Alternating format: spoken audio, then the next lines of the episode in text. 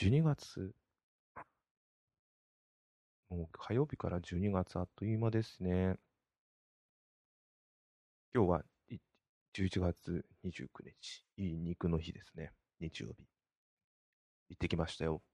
昨日ですけどね、焼肉を食べに。もういい年、私も、うん、そろそろ40になるいい年なんですが、ちゃんと、何ですかね、最近はあの牛肉じゃないや、焼肉って安く食べれるじゃないですか。私の小さな頃っていうのは、それこそ牛角みたいなお店がなかったので、カジュアルというか、あの、安く焼肉を食べに行くなんていうのは無理だったので、自宅、家族でホットプレートを使って焼肉を食べてるっていうのがメインだったんですね。で、やっぱで、高校ぐらいになって牛角というのができるようになって、それで、わりかしお手軽に焼肉ができ食べれるようになったのかなって。大体一皿1000円ぐらいしたんじゃないですか？ちょっと大きく見積もりすぎかもしれませんが。で、見てたのは、牛角とかばっか行くようになったんですけど、もう40近いですと、そんなことじゃなくて、そういう当時行けなかった牛肉や牛焼肉屋さんに行ってみてもいいんじゃないかなと思って、ちょっと昨日、いいに和の日に焼肉を食べに行ってきました。やっぱり美味しいですね。値段相応で、まあもちろんそういう風なホルモン、ホルモン焼きなんですけど、もちろん牛もある、牛とか、通常の焼肉も焼く肉もあったんですけど、ホルモンも美味しいですし、牛も美味しかったです。やっぱり、いや、牛角がダメなんじゃないんです。牛角はあの値段であればすごいなって思いました。はい。そんな感じです。では、よろ今日もよろしくお願いいたします。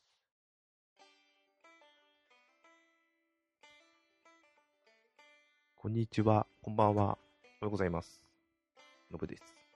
えー、第103回ですね。うん。2週連続で更新をしました。えー、まあ、先ほども言ったより、もう11月も終わって、あっという間に12月に入るかと思います。今年というのはいろいろあるもの、いろんなことがありすぎて、なんか、何したんだ今年はっていうことしかないですね。なんだろうな、いい年とは思えないんですけど、決して。ただ、人生の中でこういうのもありなんじゃないかなと思っております。ああくまで私個人だけの話です。他の人大変な方いっぱいいると思うんで、他の方はまた別だと思いますが、はい。えっと、まあ、あと1ヶ月ですが、ちょっとまた、決していい状況ではなくなってきているとは思いますので、私自身も頑張っていきたいなと思っています。はい。えー、早速ですが、あのー、先週？前回ね、前回があの iPad Air の話と、あとなんだっけ、あ、Life is Strange とかか、やったんですけど、その時にあの iPhone 12 Pro Max が来る、予約して来る予定ですって話だったんですが、まさかあの、した次の日に届きました。予定より少し早く来ましたね。えっと、25、11月25から12月2日の間って話だったんですが、11月24日に来ました。あのー、手渡しかなと思った、あ、もうその日仕事だったんですから、家にいなかったんですが、手渡しかなと思ったら、あんなね、高い10万超えるようなものを、高いボックス入れるってくれるんですね。まあ、確実に渡せるっていう、うん、シムは手渡しだったんですけどね、じゃなきゃダメって UQ モバイルの。まあ、いいや。うん。で、受け取って早速、まあ、セッティング、セッティングというかセットアップしました。まあその、本当に、以前に比べて、移行に関して、ほんと簡単になりましたね。まあ、時間はかかりますよ。30分ぐらいかな。ただ、それはデータ量によって変わると思うんですが、近くにある iPhone が、近くに iPhone、あ元の iPhone、移行元の iPhone があれば、移行ツールみたいなのが起動して移行されるというだけです。ただ、ちょっと手間だ、手間ではないんですが、難しいかなと思ったのが、Suica ですかね。Suica っていうのが、コピーはできなくて、絶対に1枚しか持てないっていう考え方らしくて、それだけは移行できない。あと、これちょっともしかしたらやり方間違えてるかもしれないんですが、Apple Watch もちゃんと移行の手順を踏まなきゃいけないっていう。まず、Suica に関して言いますと、あのー、まず私、 Apple Watch に Suica を入れてるんですね。ちょっとこれもしかしてやらなくていいかもしれないんですけど、 Apple Watch に Suica 入ってます。それをまず iPhone に戻しました。で、戻したら、その、あ、まあ、移行が完了して、それ以外の移行が全部完了した状態で。で、iPhone, iPhone に入ってる Suica を削除します。で削除すると、もう一つの新しい方の iPhone に入ってる Suica に、 Suica、Suica アプリ、えっと、ウォレットですね。ウォレットアプリに Suica が登録できるようになるんです。元がなくなるから。まあ、サーバーに Suica 情報自体はあるんで、紛失っていうことはないらしいんで、そういうような形で移行をするというんですね。で、もう一つは Apple Watch ですが、えっ、と、なんだっけ。ペアリングしている先の iPhone をまず解除します。で、新しい iPhone とペアリングします。まあ、単純にこれだけなんですが、あ、これはやってくれないんだなっていうのは、すごい難しいものでもないんですが、他の、それ以外は全部できたのに、意外にそこは手間でしたね。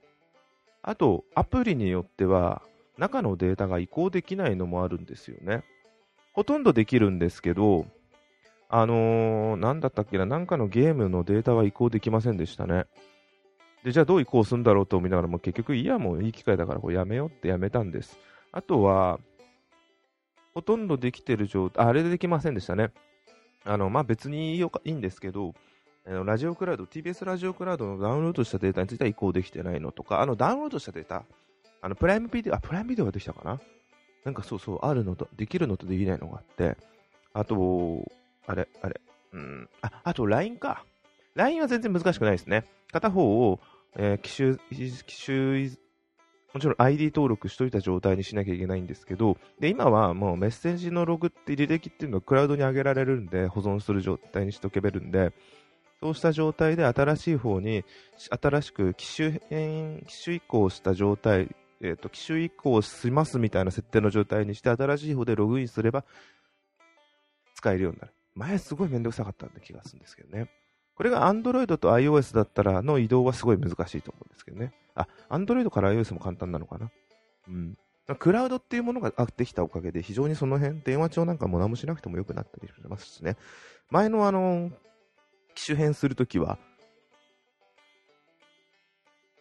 iTunes にバックアップ取って、そのバックアップを元に復元するっていうやり方をしたんですが、今それすら必要なくなって、非常に楽ですね。っていうちょっと移行の話がなくなくなっちゃいましたが、じゃあ iPhone, iPhone 12どうですかと。えー、iPhone7 Pro からの4年ぶりの新しい iPhone ですね。まあ、なんで今まで機種にしなかったかっていう、ちょっとタイミングを逃してましてね。で、結局、あのー、えっと、2年分のローンの支払いが終わった後に、えっと、また買おうかって言ったら、その時 iPhone XR が、あ、10R。10R だったんですけど、あのー局、その時に買い替えなくて、その後、12、11が出て、うん、なんか、何かダメだったんだよな。まだいけるかと、その時になったで、とうとうバッテリーが無理になってきたんで、で、ちょっと画面もバキバキだったんで、これで12にするかとして、今回機種変しました。で、まあちょっと iPhone の性能の話だ。で、4年ぶりに変えてやっぱり驚くのは、まあ、カメラが変わったのはもちろんなんですけど、カメラってみんなそのしょっちゅう撮ってるもんじゃないんで、そこはいいんですけど、単純にサクサクですね。動作が早い早い。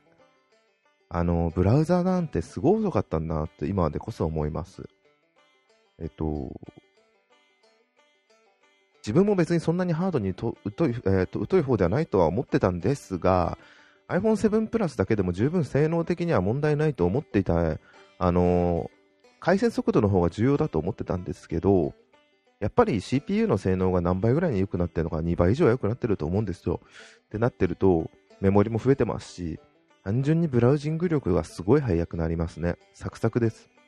もちろん、あの、アプリ起動とかが早くなるのはもちろんなんですが、非常にそれが本当に想像以上に助かりますね。すぐに次に行けるとかいうのが。はい。だから、あとバッテリーも持ちますね。これは新しいからもあるんですが、そもそも11ぐらいからですか？すごいバッテリーの持ちが良くなっているみたいなのを聞いてたんで、それが今回も引き継がれてました。あのー、前は本当に会社に出勤したぐらいでもう半分ぐらい減ってたんですが、出勤して、要は1時間電車の中でスマホいじって、あ通勤時間ですね。出勤してどのぐらいだろう？?20% も減ってないんじゃないですか？今は。20%は大げさだな、本当に。そのぐらいすげえなっていう感じです。だ1日余裕で持ちますね。1日でやっても半分ぐらいしか減ってないような感じです。で、だから充電しないんですよね。うん。で、カメラは、すっごいわかりやすいのは、暗いところを撮った時に全然撮れる。あの、ナイトモードっていうのもあるおかげなんですけど、綺麗なのは当たり前なんですよ。そもそも、あのー、画面も綺麗になっちゃってるせいで、比べられないんで、本当に写真をデータとして撮った時に比べればわかるんだろうなと思うんですけど、両方撮った上で画面で見比べちゃうと、そもそも iPhone 12自体の画面も綺麗なんで、それで一緒に綺麗になっちゃうんですね。うん。そこは難しいなと思いました。っていうので、もう本当に単純にいいとこばっか褒めましたが、想像通りっていう部分での悪いところが本当にでかく2点あります。えー、iPhone7 Plus から増えた機能というので2つあるんですが、それが両方とも悪いところで、あ、もう CPU とかと違ったでかくってカメラが増えたっていうのと別で、iPhone7 Plus はカメラ2個ですね。それと一緒、今回、まあ、と、12 Pro Max がカメラ3つになってますが、と一緒で2つあって、まず全画面ですね。ホームボタンがなくなって。っていうのと、あと、ホームボタンがなくなったっていうので、ロック解除は Face ID になった。で、その一つの Face ID についてが、ほんとストレスですね。あの、家の中にいる限りはマスクしてないので、ロック解除が非常に早いんですが、あのー、外、マスクですよね、今。だから電車の中でいじった時に解除するのって Face ID 基本使えないですよね。なので、絶対に暗証番号になるじゃないですか。で、私だって手でかい方ですが、さすがにプロマックスでかいですよ。なんで、両手でやるんですよ。操作って。で、あの、あまあ、暗証番号のちょうど本当に片手で収まるような位置にやればいいんですけど、あの暗証番号入力だとどうしても指が遠いんですね。で、まあ、7プラスとかだと、ただのあの指紋認証のホームボタンを押すだけ、触るだけで解除できたのが、今それがないのが非常にストレスですね。家の中にいるときはいいんですけど、ただあれもなんですか、下からこう、フリックっていうんですか、やんないとっていうのも、見た瞬間解除もしてほしいな、そういう設定も欲しいなって思うんですけどね。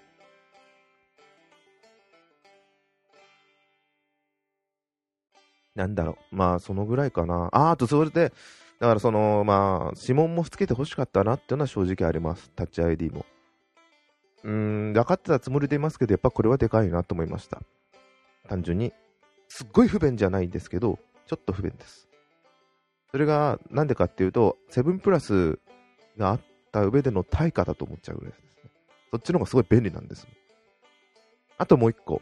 これは欲ですね。あ、ここもなんでこれっていうぐらいの欲なんですけど、ノッチって言えばいいんですか？あの、上部の欠けてる部分。画面の上部。あれはなんでかけちゃったんだろうって。